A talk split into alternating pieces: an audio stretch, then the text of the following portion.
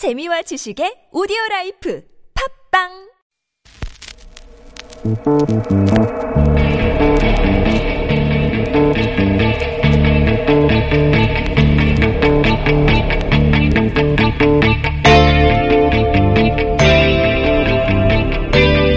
안녕하십니까. 김어준의 뉴스공장 주말 특근입니다.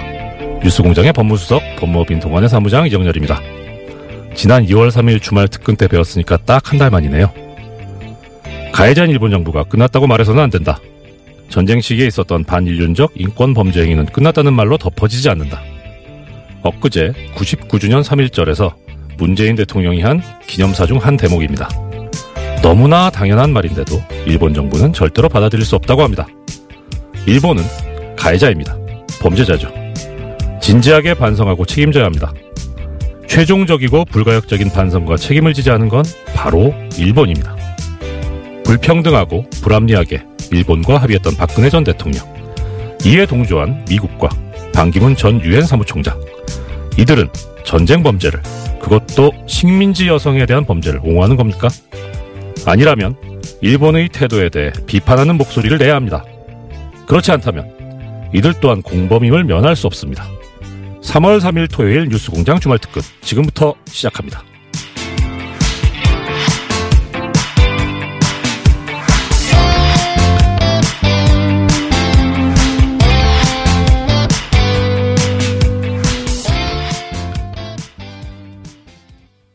이번 주 주말 특근 첫 번째 순서는 평창 동계올림픽 최고 스타죠. 여자 아이스하키 대표 선수 3명이 들려주는 남북 단일팀의 진짜 이야기입니다. 지난 2월 27일 화요일 3부에 방송된 내용 다시 들어보시죠.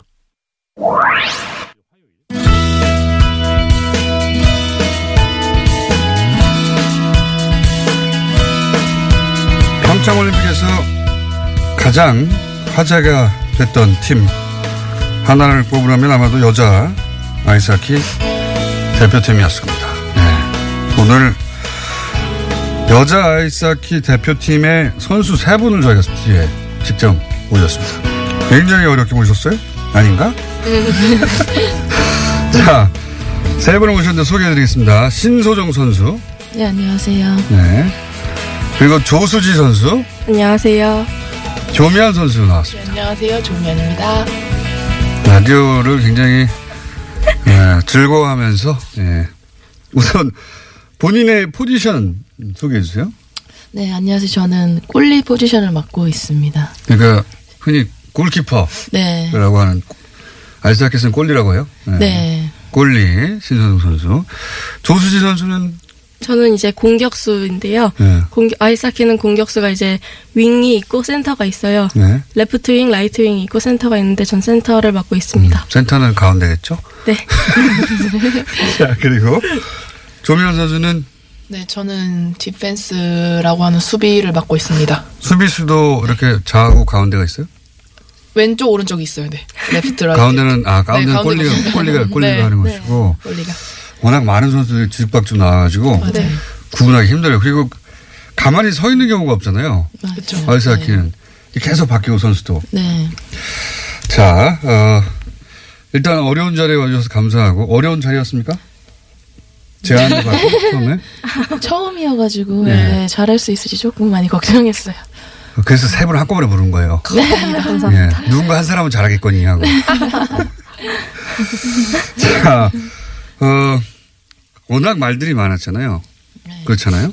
처음에는 당연히 단일팀 얘기 나왔을 때 당황했죠. 그렇죠. 당황하고 걱정했죠. 네, 많이 당황. 그러니까 요 모르는 친구들이고 게다가 같이 응원해 왔고 본인들이 하자고 한 게 아니니까 네. 처음엔 다 당황했죠. 그래서 처음에는 그냥 지나가겠거니 했어요. 그냥 묻혀지, 음. 묻혀지겠다. 왜냐면 그 전에 한 4개월, 5개월 전에도 이제 단일팀 얘기가 나왔었는데 네. 이제 뭐 되게 흐지부지했죠. 네, 흐지부지 됐죠. 네, 이번에도 뭐 되겠어? 네, 처음에는. 맞아, 맞아. 네. 그죠. 왜냐면 딱 올림픽이 거의 한 달도 안 남은 시점에 또 그러니까요. 얘기가 나와서 왜냐면 종목팀 선수는 그런 게 말이 안 되는 네, 팀 거기. 때문에 네. 그래서 아 또 그냥 흘러가겠지라고 생각했던 것 같아요.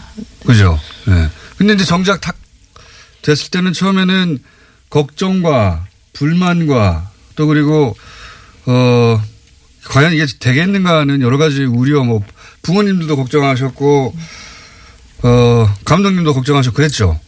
네. 네. 많이 걱정하셨죠. 그죠? 거기까지 많이 보도됐어요. 많이 보도됐는데, 이제 보도가 제대로 안 된 건 뭐냐면, 어, 훈련이 이제 같이 시작되고, 그리고, 그리고 대회가 시작되고, 그때부터는 오히려 도대체 안에서 어떻게 돌아가는지, 네. 그때부터는 보도가 안 됐어요. 네. 그렇죠? 궁금한 것은 그때부터입니다. 우선, 처음에 이제 북한 선수들하고 같이 훈련했을 때는 어색하기도 하고, 이상했죠. 말, 용어도 다 다르지 않았나요? 그죠, 네. 뭐, 뭐 저희 같은 경우 외래어를 많이 사용하고 있고, 그 친구들은 거의 순수, 뭐라 그러죠? 우리말이라 그래야 되나요? 조선말이라 그래야 되나요? 그렇죠. 네, 그걸 사용하고 있었기 때문에 조금 의사소통에서도 많이 어려움이 처음에. 있었던 것 같아요. 예를 들어서 다른 용어를 좀 설명해 주세요. 어떻게 다릅니다. 여기는 네. 우리는 이제 뭐 기본적으로 이게 서양에서 시작된 스포츠니까 네. 그 용어를 그냥 받아들여서 사용하는데 이제 꼴리 같은 경우는 또 꼴리라는 용어 자체가 문지기이고요. 그것까지는 이해가고. 네, 네. 또뭐 슛 같은 경우는 쳐넣기. 뭐. 네. 그렇게 얘기해요. 천화, 천화 그렇게 얘기합니까? 네, 예를 들어 이제 우리는 마- 만약에 찬스가 있으면 슛, 슛 하잖아요. 네. 그쵸. 거기서는 천하. 천하 천하, 네, 막. 적나라하네요. 맞는 말은 맞는 말이에요. 천하. 네. 또, 또 다른 게 뭐가 있습니까? 제일 생소했던 건 이제 패스라는 말을 많이 패스. 쓰잖아요. 네. 저희는 그냥 무조건 당연히 패스인데 그 친구들은 이제 패스를 아예 몰라요. 그러니까 연락이라는 아, 연락. 연락하오 이런 식으로 네. 우리는 연락은 전화로 연락하거나 예, 그런 건데 연락 연락 그래요? 네. 네. 어 이게 그러면 감독 머리 감독은 우리 말을 모르죠, 네. 아, 거의 모르는. 그렇죠? 그럼 머리 감독은 영어로 사용하죠. 네. 그럼 머리 감독이 뭐라고 하면 우리 선수들이 그걸 알아듣고 다시 북한 선수들한테 어 이거 천호란 말이야 이렇게 설명해 줍니까? 네. 또 수지 친구가 거의 저희 팀에서 통역을 맡고 있어가지고요. 네. 네. 수지 친구가 많이 중간에서 이렇게 매개 역할을 많이 같아요. 선수는 영어를 왜 잘하죠? 제가 캐나다에서 이제 고등학교를 나왔기 때문에 네. 네. 고등학교만 나온 거예요? 아니면 네, 고등학교만 다녔어요. 거기서도 그 학기를 했어요? 네, 학기를 그때까지는 이제 취미 생활로 했습니다. 아, 그래서 이제 영어가 가능하기 때문에 감독하고 사이에서 그럼 아예 우리말을 못하는 기아 선수도 있습니까, 혹시? 제대로? 네. 아, 이 그룹이 복잡하네요. 아이스하키 이제 저변에 우리가 이렇게 넓지 않다 보니까 여자 아이스하키 영어를 거의 모국어처럼 사용하는 기아 선수가 있고, 그렇죠. 예. 뭐 이민 2세대 정도 되겠네요. 그죠? 네. 근데 그 친구들은 영어 머리 감독하고 통화되는데 말이 되는데 나머지 한국 선수들하고 잘 안 되고 네. 네. 어 그리고 한국말만 하는 선수들이 있고 그렇죠. 네. 그리고 북한을 생각하는 선수들이 있고 아 이게 굉장히 어려웠겠네. 그런데 그 중에서 그 조지 선수가 어쨌든 양쪽 다 하고 네. 그러면 통역을 한 두세 단계를 거쳐야 되겠네요. 그렇죠. 이제 한국말 영어를 감독님이 말씀을 하시면 네. 제가 한국말로 이제 통역을 해주고 영어를 하는 친구도 알아들었지만 또 그쵸, 한국말 하는 한국- 친구는 못 알아들으니까 말해주고 말해주고 이제 한국말로 하다 보면 이제 저희가 외래어나 이런 걸 많이 쓰기 때문에 네. 학기 용어 자체가 그 북한 선수들한테는 또 설명해 줘야 되고. 그러면 또 설명을 해주고 어, 이게 천억키야, 천억키. 네. 연락하란 말이에요, 연락. 이렇게. 거꾸로 북한에서 쓰는, 어, 용어들도 많이 배웠겠네요. 그렇죠. 그죠. 네. 완전 짬뽕인 상태에서. 네. 그래서 저희가- 처음, 예, 많이 조금 힘들었던 것 같아요. 소통하는 문제에 있어서. 네. 소통부터 처음에 힘들었구나. 네. 나이 때는 비슷했죠. 네, 20대 초반으로 서로 다 거의 또래여가지고요. 네. 더 어울리는데 그나마 좀 쉽게 어울렸던 것 같아요. 네. 그 처음에 이런 그 어색하고 불편하고 하는 과정이 어떻게 그 변해갔어요? 예를 들어서. 어, 우선은 초반 한 2, 3일은 이렇게 서로 이렇게 섞여서 훈련도 안 하고요. 밥도 음. 이제 따로 먹었는데 밥도. 이제 그 이후에는 이제 같이 밥도 자리에 같이 섞어서 먹고 네. 훈련도 이제 같이 시작하면서 이제 친해진 것 같아요. 많이 쉬었어요? 그죠. 네. 아무래도 운동이란 힘이 좀 큰 것 같은 게 음. 서로 몸을 부대끼고 또, 또 이제 훈련을 잘하려면 또 대화도 많이 해야 되기 때문에 음. 또그 과정에서 많이 친해진 것 같아요. 네. 그래요? 네. 그리고 저희가 원래 이제 23명이 쓰는 라카룸이었는데 네. 그 친구들이 이제 와서 같이 운동을 해야 되니까 35명이 쓸 수 있도록 라카를 개조해 음. 주셨더라고요. 네. 그래서 이제 앉을 때도 북한 친구, 저희 아, 그 남한 친구, 북한, 북- 남한 이렇게 섞어서 앉을 수 음. 있게 자리도 그렇게 배치해 주셔가지고 얘기도 하면서 친해졌던 것 같아요. 많이 쉬었어요? 네. 그, 그, 그런 기간이 한, 만 일주일 정도 걸렸어요? 서로 친해지고. 일주일도 안 걸렸던 것 같아요. 그래요? 네. 그 이, 이렇게 대화를 하면서 이 친구들이 마음의 문을 열고선 이렇게 음. 대화를 하는 게 느껴졌어요. 그러다 보니까 저희도 대화를 조금 음. 마음의 문을 열고 하기 시작하고 그러다 보니까 급속도로 많이 친해진 것 같아요. 훈련할 때 서로 예를 들어서 훈련했던 방식이 다르거나 아니면 뭐 용어가 다르거나 시스템이 다르거나 여러 가지가 달랐을 거 아니에요. 이런 문제도 해소되어 갔어요? 그- 머리 감독의 작전의 방향이라든가 뭐 이런 것들을 북한 선수도 이해해야 되잖아요. 또 뭐를 강조하는지도 이해해야 하고 그렇죠. 예, 그런 걸 이해해서 이제 팀, 팀 원으로 녹아 들어가는 것도 처음엔 쉽지 않았어요. 처음에는 네. 그게, 그게 얼마 정도 걸렸어요? 사실 얼마 안 되는 잘. 이게 하지만 뭐 자연스럽게. 예, 이게 뭐 자연스럽게 자연스럽게 됐던 것 같은데 완전히 또 녹아들었다 그 너무 짧은 시간이었기 때문에 그렇겠죠. 예. 또 그렇게 말하기도 좀 그렇고. 예. 그 기간 내에 어, 할 수 있는 정도까지는 되었다. 이 정도로 네, 그죠, 네. 그 전에 이제 저희가 뭐 아시안 챌린지컵이나 네. 이 작년 세계 선수권이나 재작년 때 이제 북한 친구들이랑 이제 경기를 하러 네. 이제 만난 적이 세 차례 상대 정도 상대 있었는데 팀으로. 네. 네. 근데 그 당시에는 이제 이런 상황이 아니라서 네. 마주쳐도 눈도 안 마주치고 어, 다 인사를 해도 팀이니까. 예. 인사를 해도 받아주지도 않고 뭔가 이제 완전히 나뉘었어요 남과 북이 음. 그래서 와- 뭐 전혀 의사소통이나 이런 걸 할 겨를도 없고 그냥 저희를 아예 다 피했었거든요 그때는 음. 근데 이번에는 이제 올림픽으로 이제 단일팀으로 출전을 하다 보니까 네. 그 친구들이 올 때 자체도 이제 마음의 문을 활짝 열고 먼저 다가와 주더라고요. 음. 먼저 네. 먼저 다가왔다는 건 그리고 세 분이 목소리가 구분이 안 돼요. 그래서 어 본인이 이제 처음 나오 라디오 나오는 건데 나중엔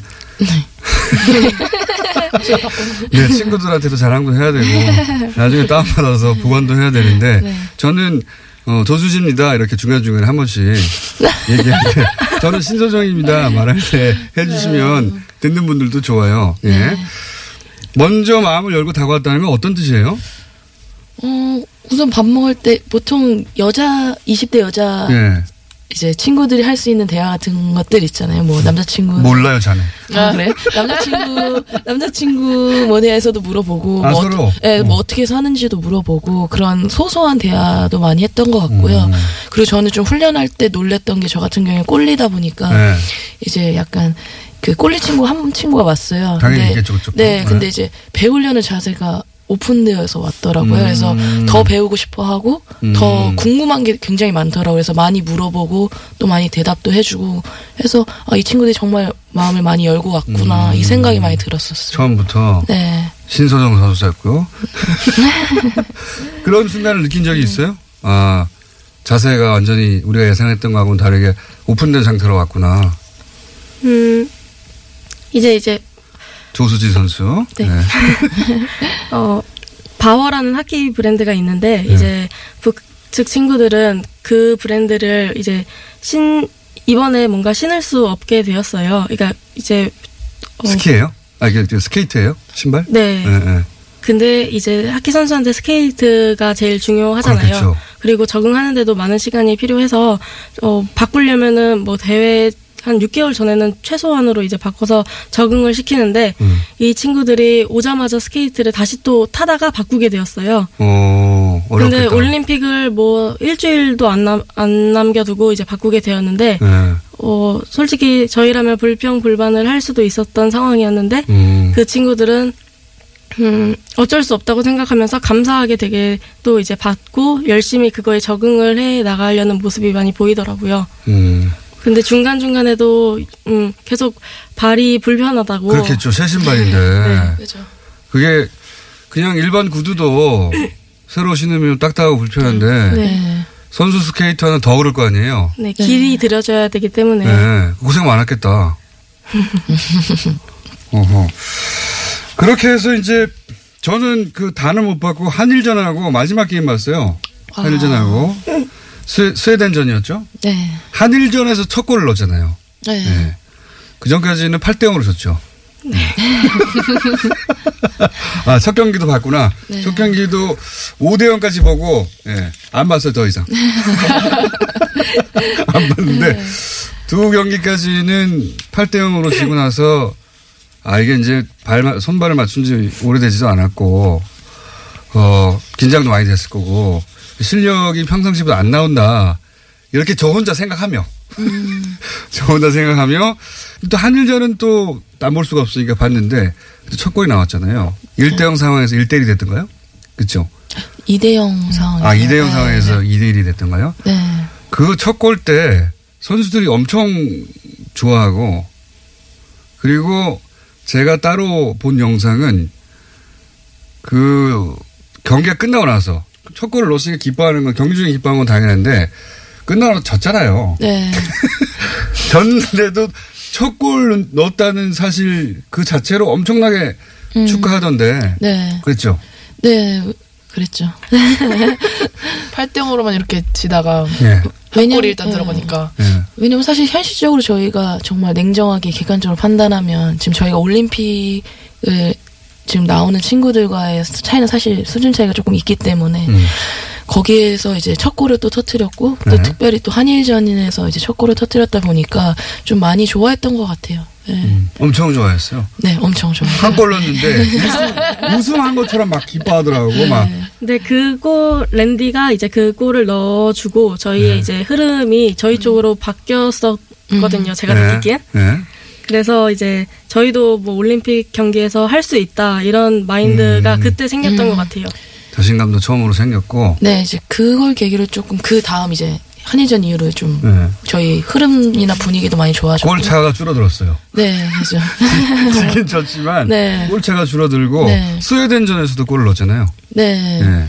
그첫 번째 넣었던 골에 그 팩이라고 합니까? 퍽. 아, 퍽 참. 네. 퍽은 보관한다면서요. 네, 거기 토론토의 명예전당이 있는 곳에서 네. 이제 뭐 퍽이랑 뭐 저희 직접 입고 뛰었던 이제 저지나 음. 이런 걸 보관한다고 하더라고요. 네. 한 골 넣고 보관되는 건 영원히 없을 거예요. 근데 영원히 보관돼. 그러니까 네. 그래서 저희도 그 얘기 듣고 조금 아 저희가 정말 역사적으로 좀 뭔가 기여를 하는구나 조금 느꼈던 것 같아요. 그 어느 순간에 아 우리가 굉장히 이게 중요하고 상징적인 게임을 뛰고 있구나 그런 생각을 하게 돼간 순간들이 있어요. 이기고 지고도 중요하긴 하죠. 당연히 선수로 나갔으니까. 근데 말씀하셨다시피 이제 그 남자 아이스하키 팀이나 여자 아이스하키 팀이나 사실은 세계 최고 수준하고 좀 격차가 있긴 있잖아요. 아이스하키 역사가 오래되지 않았고 해서. 네. 어느 순간 이게 뭐 한 골도 중요하고 어, 이기는 것도 중요하지만 아 이거 굉장히 중요한 이게 어 경기다 음. 그런 생각을 하게 되는 순간들이 있었어요. 어 우선은 이렇게 저희가 이렇게 관심과 사랑을 받아본 적도 처음이었었고요. 우선 관심 경, 없었죠. 아예 무관이 네 모르시는 분이 대부분 많았어요. 저희 종목에 대해서. 비인기 종목 중에서도 아주 비인기 종목이요. 네. 네. 그리고 저- 한국에 아이스하키가 네. 있어 이러신 네, 분들도 네. 굉장히 많아서. 남자는 그래도 좀 본것 같아요. 여자 아이스하키 팀이 있었나? 맞아요. 네 맞아요. 네. 여자가 하키를 해 약간 이러시는 분이 대부분이었던 것 같아요. 이때까지. 그러니까요. 근데 이제 경기에 오시는 분들도 그렇고 또 그런 관심들도 되게 좀 놀라웠고요. 그리고 네. 또 사실 경기가 할 때 잘 몰랐는데 이제 끝나고 나서 뭐 언론분들이나 또 이제 IOC 관계자분들이나 얘기를 네. 해주실 때 아 그때 저희가 되게 의미 있는 팀이구나 그런 걸 좀 많이 느꼈던 것 같아요. 그 이후에 오히려. 네. 네, 왜냐면 저희 경기 때는 또 집중하고 잘 안 보려고 하고 그러다 보니까 그 선수들 휴대폰을 반납하거나 자발적으로 뭐 안 보거나 그런 것도 한다는데 아이스하키 팀은 그런 건 없었어요. 네 없었어요. 전혀. 성적에 크게 영향을 주지 않는데 너는 봐라 이거예요? 근데 일부러 저는 일부러 안 읽었던 것 같아요. 일부러. 네. 조금 흔들릴까봐 그리고 초반에 사실 두 경기를 저희가 세- 저희가 생각했던 만큼 좀 자신감 있게 좀 못했던 것 같고요. 좀 스코어 자체가 조금 8대0. 8대0 컸잖아요. 그래서 좀 두려웠어요. 혹시나. 네. 여기 쏟아질까 봐. 네. 그래서 여기 쏟아지는 게 아니라 관심을 꺼버렸어요, 그때. 사람들이. 음, 보도가 되긴 했는데, 네. 어, 관심을 끄기 시작했죠. 네. 끄기 시작했는데, 저는 관심 있어서 계속 챙겨보긴 했어요. 다 보진 않고, 어, 또 8대 0이네, 그러고. 그리고 한일전 거의 다 봤고, 네. 어, 첫골 순간도, 어, 굉장히 인상적이었고, 음. 이렇게, 이런 일을 겪고 나서 이제 북한 선수들과 헤어졌잖아요. 네. 그때는 어땠어요? 어제네요. 네, 어제. 어제, 뭐, 화면상으로 본건 막, 막 서로 울고 그러던데. 근데 이게 저희도 막 이상가족 이런 영상을 네. 접할 때마다 네. 아 진짜 되게 슬프겠다 이런 음. 막연한 생각밖에 안 했었는데 그렇죠. 정말 저희가 그 상황에 솔직히 한 달이란 시간이잖아요. 네. 그 시간 동안 너무 많은 정이 든 거예요. 정말 슬프더라고요. 많이 울기도 울었고 다시는 못 본다고 생각을 하게 되니까 음. 다들, 다들 같이 울었어요? 거의 대부분 울었던 것 많이 같아요. 울었죠. 네. 북한 선수들은요? 그 친구들도 그 친구들이 더. 네. 너무 슬- 감독은요? 감독님도 그래도 네 양쪽 감독님 모두 네. 네, 머리 감독은 눈물이 원래 많은 것 같기도 하고요. 북한 감독, 그 남자 감독님이었잖아요. 네. 네. 북한 감독은 어땠어요? 그분도 정이 너무 많으시더라고요. 그래요? 네. 저희들 하나들 하나씩 이렇게 다 잘 챙겨주시고 세트도 이렇게 음. 나눠주시고 선수를 위하는 마음이 많이 느껴졌던 것 같아요. 네. 아, 북한 감독님한테도. 네. 네. 작전 수행, 작전 지휘는 머리 감독이 한 거죠. 네, 네. 네. 네. 북한 감독의 역할은 뭐였어요? 박철호 감독. 제가 좀 생각했을 때 융화 이렇게 잘 조화롭게 음, 팀을 보조해 예. 보조해 주시는 역할을 많이 잘 해주셨던 것 같아요. 코치 정도의 역할로. 네. 뭐, 작전에 개입한다거나 그런 건 전혀 없었고. 네. 그게 느껴졌어요. 그냥 얘기 안 하시고 음. 저희의 그냥 최대한으로, 최대한으로 support 하시는 역할을 하시는 모습 보면서 네. 북한 감독, 그 박 감독과 머리 감독은 어떻게 의사소통을 했어요? 이제 중간에 뭐 조수지 선수도 그렇고 또 매니저 분들도 영어를 하셔가지고요. 계속 미팅 갈 때 계속 같이 함께 하셨던 것 같아요. 그렇게 펑펑 울고 났더니 다시 보고 싶죠. 네. 그죠? 음. 단일팀을 또 한다면 찬성할 것 같아요. 이제 선수들 입장에서는 어때요? 어, 저 같은 경우는 물론 다이어트는 의미나 뭐 네. 취지나 이런 건 좋다고 생각을 하는데 이제 아무래도 좀 약간의 수준 차이는 조금 있는 것 같아요. 아, 수준 차이가 네. 그래서 만약에 정말 한다면, 한다면. 지금처럼 당연히 한 달은 저희 종목 특성상 말이 안한 된다고 아니라 생각을 하고요. 정말 그런 의도가 의- 하고 싶다는 그런 의지가 있으면 음. 뭐 최소 3, 4년은 함께 해서 3, 4년을 아예 함께 하자. 최소는 왜냐면 음. 되게 조직력이 굉장히 중요한 종목이거든요. 아이스하키는. 아. 어, 네, 그렇게 생각을 해요. 만약에 아예 3, 정말 4년 같이 하자. 만약에 정말 한다면 근데 한다면 네, 아무래도 네. 저는 그냥 이렇게 좋은 경쟁자로 만나서 음. 같이 경기해도 좋을 것 같아요. 그것도 좋고 네. 네. 한다면 훨씬 더 긴 기간 준비해서 해야 한다. 그렇군요. 그 단일 타임을 반대한다기보다는 그, 어, 더 오랜 기간 손발을 맞추고 합숙을 하고 아예 3, 4년 같이 3, 5, 1등을 준비하거나 하하. 어, 그냥 이제 저희 입장에서 사실 음, 이게 되게 말하기가 좀 어렵지만 그래요. 네. 자, 그건 또 선수들 입장에서는 예, 여러 가지 고민이 많겠죠. 지금은 주어진 조건을 받아들인 거고. 그렇죠? 그죠. 예. 네. 근데 만약에 단일팀을 한다면 이 스포츠 종목 특성상 네. 훨씬 더 긴 기간이 필요하다는 걸 염두에 둬야 된다. 네. 여자 아이스 하키가 이번에 이렇게 주목을 받긴 했지만 사실은 한국에서 여자 아이스 하키 하기 힘들죠. 어렵죠. 네. 그렇죠. 지금 팀이 몇 팀이나 됩니까? 지금 공식적으로는 여자 국가대표팀이 한 팀이에요. 국가대표팀이 유일한 팀입니까, 그냥? 네. 네, 여자 팀으로서는요. 그럼 누구랑 연습해요? 어, 우선 저희가 중학교 때까지는 남자 선수들과 혼합해서 경기를 할 수가 있어요. 근데 이제 그 이후에 이제 여자 팀이 없어서 국가대표에서 함께 훈련하고 그럼 국가대표팀 안에서 팀을 그냥 나눠서 서로 경기하는 거예요? 그럴 때도 많았는데 이제 저희 세라 감독님이 이제 캐나다 분이시고 네.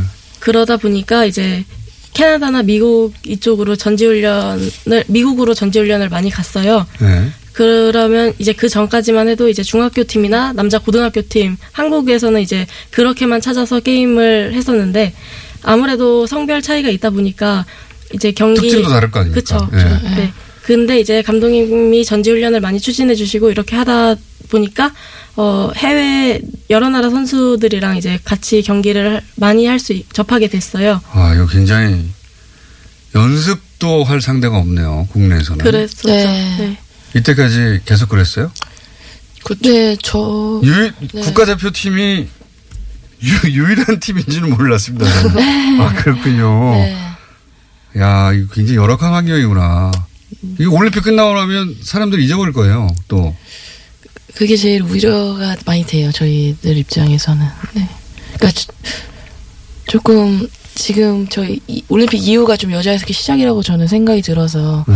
좀더 계속 관심을 가져주시고 또 그 관심이 또 나중에 실업팀이나 정말 대학팀에 창단되는 또 그런 길도 좀 생겼으면 하는 바람이고요. 네. 이게 동계 스포츠 종목 거의 전체 특정 종목 빼고 우리가 메달을 따왔던 아이스 쇼트트랙이나 이렇게 몇 가지 강한 종목을 빼고는 이게 비슷비슷하거든요. 음, 네. 그렇죠. 네. 그 중에서 여, 여자 아이스하키계는 조금 더 어려울지도 모르겠어요. 네, 예. 맞아요. 그 스키 점프 같은 경우에는 막 10년, 20년 국가대표잖아요. 네. 국가대표 할 사람이 없어. 네. 저기 소정 언니 같은 경우도 이제 네. 정말 어렸을 때부터 지금까지 저희 팀 꼴리를 하고 네. 계시거든요. 몇 년째 굴립니까? 저 16년, 17년, 17년 된 것 같은데 저도. 네, 2002년부터 했으니까요. 네. 16년째. 네. 후배가 안 나오는군요. 어, 후- 후배는 이- 네, 있어요. 많이 있고. 지금 이제 시작인 것 같아서. 네. 이제 시작이다. 왜냐면 제가 처음에 아이스하키 했을 때 여자 국가대표팀도 없었었던 음. 상태였어가지고. 네. 어, 바라시는 게 있다면요. 이번에 이제 관심은, 어, 높아졌어요. 근데 이제 과거도 그랬어요. 올림픽이 있으면 반짝, 그, 화제가 되는 선수들이나 종목을 주목하다가 일상으로 돌아가고, 그리고 일반인들이 아이스하키를 볼 기회도 잘 없고, 네. 할 기회는 거의 없죠, 평생. 네. 그게 뭐 캐나다나 미국처럼 경기가 엄청나고 거의 종주국에 가깝잖아요 캐나다가. 네. 그래서 막 경기하면 막 대단한 난투극도 벌어지고 그러잖아요. 네. 그래서 스포츠 그 산업적으로도 상업적으로도 성공한 그런 케이스가 아닌 종목으로서 바라시는 바가 뭐가 있을까요? 저 같은 경우는 사실 이번 올림픽을 계기로 좀 많은 국민들이 아 여자 아이스하키가 있구나를 있구나까지는 알았어요. 네, 그런 계기가 됐으면 좋겠다고 생각했어요. 그거라도 저희한테는 되게 큰 음, 거였거든요. 있구나. 근데 이제 그거는 저희가 성공했다고 생각을 해요. 거기까지 네. 성공했어요. 근데 이제 그 이유가 이제 중요한 것 같아요. 그 이후에 저희가 또 어떻게 또 보여드리는지도 중요할 것 같고 네. 또 네, 열심히 해야죠. 그래서 네. 뒷마무리가 굉장히 약하네요. 솔직히 이제 저희도 다른 네. 종목에 이제 관심을 갖게 되는 거는 솔직히 결과를 네. 보고 관심을 그렇죠. 갖잖아요. 네. 그러니까 저희가 할 수 있는 거는 이제 경기력을 높여서 경기 당연히 운동은 결과 과정도 중요하지만 어 이제 어, 결과를 보고 네, 또 솔직히 중요하죠. 네. 말을 하시는 분들이 대 부분이고 저도 솔직히 경기 결과를 보고 그 사람을 알, 알아가게 그렇죠. 되는 게 메달이라도 하나 따야 마이크가 가기도 하고 그죠. 그렇죠. 네. 저희가 더 노력해서 이제 결과를 내겠다. 네. 네, 네. 그게 제일 저희가 할 수 있는 최선인 것 같아요. 결과를 내려고 했는데 상대 팀이 없잖아요. 근데 국내에. 이제 이제 뭐 근데 이제 올림픽뿐만 아니라 뭐 세계 선수권 대회도 있고요. 또 네. 아시안 선수 아시안 게임도 있으니까 거기서 계속해서 저희가 좋은 모습을 보여드려야 되지 않을까. 네. 조미연 선수는 네. 바람이 있다면요? 바라는 거요? 네. 초도부 이제 지금부터라도 꾸준한 관심 가져주시고 네. 알겠고요. 네. 혹시 지금 이제 북한 선수들과 다시 만날 기회가 아예 없을지도 모르잖아요. 네. 네. 혹시 이 방송을 통해서 하고 싶은 얘기 있어요? 그 친구들에게 친, 친구가 된 거죠, 사실은. 동갑 나이들이고 뭐 언니 동생이 나중에 된 거죠. 그렇죠. 네. 이제 펑펑 울고 헤어져서 그때 마음이 다시는 못 볼 거라고 생각하니까 더 슬펐던 거 아니에요. 사실 다음 달에 만나 그러면 누가 울었겠어. 그쵸. 그, 그러니까요. 하, 하고 싶은 말 있어요, 혹시? 이 방송은 이제 인터넷에서 들을 수 있기 때문에 북한에서 들을 수 있을지 모릅니다. 아, 그래요? 다운받아서. 네. 그냥 누구- 아프, 아프지 않고 행복하게 계속 즐겁게 운동했으면 좋겠어요. 네. 저는 이제 저희랑 이제 같이 운동했던 시간들 뭐 즐거웠던 시간들을 잊지 않고 계속 기억해줬으면 좋겠, 좋겠어요 이제 서로. 서로 편지도 못하고 이메일도 못하고 전화도 못하고 네. 그냥 고맙다는 말을 제일 하고 싶어요. 고마웠어요? 네. 왜요? 음. 솔직히 이제 그 친구들이 여기 온 거잖아요. 네. 그리고 뭐 그 친구들도 뭐 정말 오고 싶어서 막 이렇게 한 것도 아니고 상황에 따라서 그 친구들도 오게 된 건데 여기 와 있던 순간 모, 모든 순간 그 친구들이 열심히 해준 게 보였고 저희를 먼저 배려하는 모습이 보였고 그냥 그 친구들이 뭐 정치나 이런 걸 떠나서 그냥 되게 순수한 스포츠인으로서 저희한테 다가와줬던 것 같아요. 음. 알겠습니다. 오늘 여기까지 하고요. 어, 이 여자 아이스 하키 단일팀이 뭐 성적을 내거나 경기가 있어야 또 초대할 텐데 언제 초대할지 잘 모르겠어요. 모르겠는데 머리 감독님을 저희가 또 한번 초대해 보려고 하거든요. 예. 그때 같이 나와 주세요. 자꾸 자꾸 이렇게 해도 소개가 돼서 예. 소개가 돼서 그리고 북한 선수들하고 상대 팀으로라도 자주 만났으면 좋겠네요. 네. 네. 단일 팀은 너무 어, 큰 일이고 그리고 이제 그건 선수들이 어떻게 할 수 없지만 선수로서는 팀으로서 서로 경쟁자로 만날 수 있잖아요. 그쵸. 네. 어, 단일 팀이 아니라 그런 기회라도 자주 만들었으면 맞아요. 좋겠네요. 그죠? 어차피 남쪽에서는 팀이 하나고 북쪽에서도 팀이 하나 정도밖에 없을 것 같은데 북측은 여섯 개나 됐네요. 여섯 개나 됐네요? 네. 그래요? 네. 그거 되셨네. 훈련 상대로. 일단 그거라도 해봤으면 어떨까 하는 생각을. 그건 괜찮죠. 네. 자, 어, 여기까지 오늘은 하겠습니다. 예, 어렵게 모셨습니다. 다른 종목 선수들을 섭외하는 것은 지금 상황이 어떤지 모르시죠? 예. 서로 친한 다른 종목 선수들을 나오신 김에 엮어가지고 좀 섭외해 보려고 한 거였는데, 그건 저희가 밖에 나가면 저희 어, 작가들이, 제작진들이 붙어가지고 연락처 좀 달라고 그럴 거예요. 예. 자, 오늘 말씀 감사합니다. 감사합니다. 네, 지금까지 신소정, 조수지, 조미안 여자 아이스하키 팀 선수들이었습니다. 감사합니다. 선수 인터뷰 이후에 뉴스공장 작가들이 도대체 어떻게 섭외했냐는 질문 세례를 많이 받았다고 합니다. 사실 이 세 선수를 섭외하기 위해서 뉴스공장 막내 작가가 몇 날 며칠 공을 들였다고 합니다. 수많은 관계자를 설득하고 또 설득해서 만들어낸 인터뷰인 건데요. 심지어 인터뷰에 익숙치 않은 선수들을 위해서 사전 인터뷰도 장시간 했다고 합니다. 수고한 막내 작가에게 칭찬과 격려 보내주시면 좋겠습니다. 아이스하키 대표 선수들이 뉴스공장에 출연하는 날 바로 그날 저녁에 뉴스룸에 출연을 했죠. 관련해서 7233번님을 비롯해서 많은 분들께서 뉴스공장이 뉴스룸을 이겼다라고 축하 의견을 주셨습니다. 이렇게 되기까지 스탭들의 숨은 노력이 있다는 사실을 기억해 주셨으면 합니다. 4708번님을 비롯한 많은 애청자분들께서는 컬링 대표팀도 출연시켜 주십시오. 저도 보내는데, 네. 김영미 선수 포함해서요. 라는 주문 많이 해주셨습니다. 안 그래도 섭외 중이라고 합니다. 잠시 뒤에 이어가겠습니다.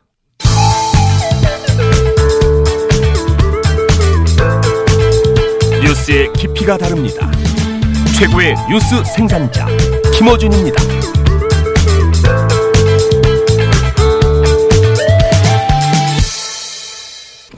주말 특근 두 번째 순서는 김진애 박사의 도시 이야기입니다.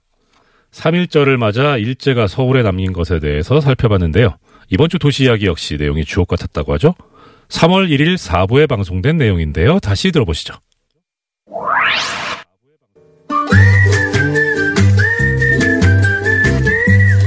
도시연출가 김진애 박사님 나오셨습니다. 네, 안녕하십니까. 3일절입니다. 그러니까요. 저는 이제 태극기, 태극기의 의미를 정말 새롭게 찾아야 되는 날입니다. 새- 새롭게 찾아야죠.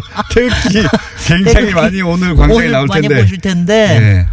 아, 정말 이 만세 운동, 운동에, 운동으로 정말 저걸 해야 되는데, 만세 운동 때 들고 나온 건데 이게. 글쎄 말이죠. 예. 네. 지금은 이제 성조기하고 세트로 들려서 가끔 이스라엘 국기와 함께 등장하고 말이죠. 있습니다. 이스라엘 국기까지. 제가, 제가 마침 3일절에 오늘 뉴스 공장에 나오게 돼서, 네.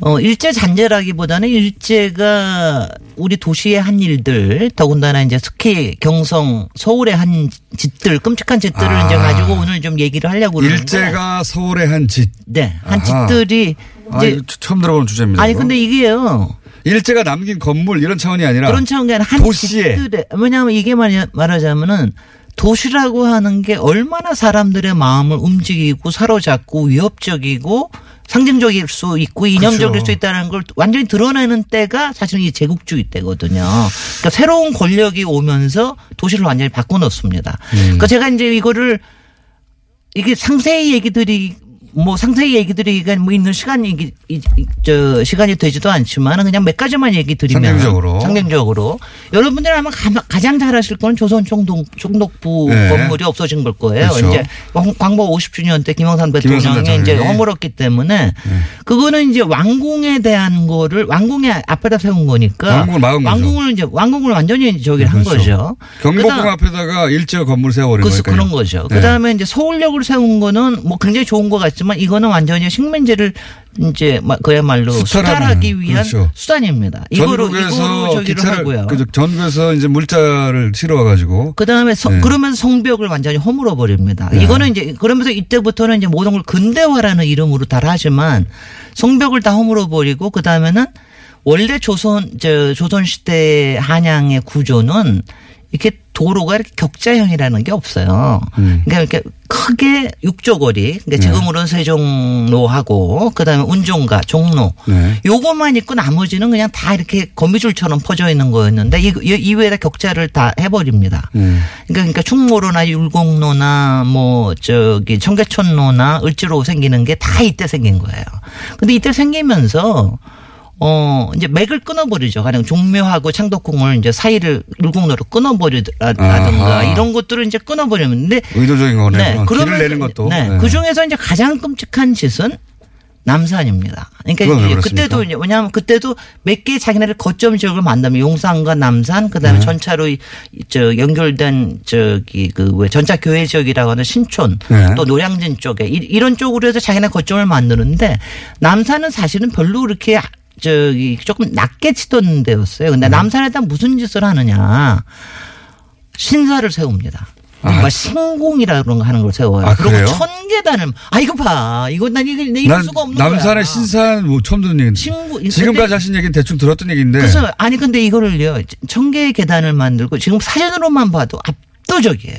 그러니까 어. 밑에서 이렇게 쭉 올라가는 걸 보면 위에 신공이 안 보여요. 네. 그리고 계단만 쫙 올라가고 이거 뭐 일본식의 왜 돌이라는 거 있잖아요. 그러니까 문에 세워놓는 거. 네네네. 그게 앞에 거대한 게 서 있고 계단만 쫙 보이는 엄청난 공간이에요. 그리고 거기에 한- 한국 사람들은 다 가서 거기에 가서 참배를 하죠. 특히 태평양 전- 전쟁 때는 몇백만이 거기 가가지고 참배를 합니다. 이게 정신교육의 수단입니다. 몰랐습니다, 그거는. 그러니까 이런 게 정신과 그다음에 권리와 그다음에 수탈과 이런 것들이 다 맞물려서 도시를 만든 게 일제 때예요. 근데 이제 그 중에서도 사실은 제가 그저뭐 여러 가지를 더 얘기를 했지만 제가 사실 제일 끔찍해 했었던 거는 뭐냐면은 어 그 이제 도로만 격자형으로 만든 게 아니라 나중에 무슨 짓을 하냐면 이- 여기에다가 방사상 도로를 만들려고 그래요. 서울을 방사상 도시로 만들려고 하는 계획을 38년도에 세웁니다. 그게 뭐냐면 진해를 좀 아실 텐데 진해가 네. 일제가 세- 만든 도시인데 거기에 보면은 방사상으로 돼 있거든요. 그게 말하자면 그때 당시에 베르사유라든가 이런 데서 방사상이면 아주 근사해 보이고 이럴 이런 건데 네. 그 계획을 완전히 세워놔요. 그, 그 도면을 보시면 놀랍습니다. 그냥 완전히 잘라가지고 저 인사동을 완전히 가로질러가지고 큰 도로 만들고 거기다 거기다 그 그다음 에 광장 만들고 이게 다행스러운 건 뭐냐면은 그 다음에 태평양 전쟁이 일어나서 자기네들이 더 이상 여기다 돈을 쏟아부을 수가 없으니까 이게 취소가 됐어요. 음. 취소가 됨으로 해서 그나마 서울의 골격이 그나마 남아 있는 겁니다. 음. 그러니까 이게 어 자기네들이 일제가 이렇게 공부를 하다 보면은 일제는 자기네들이 근대화에 뭐 기여한 바가 있고 이렇지 이런 소리들을 하지만.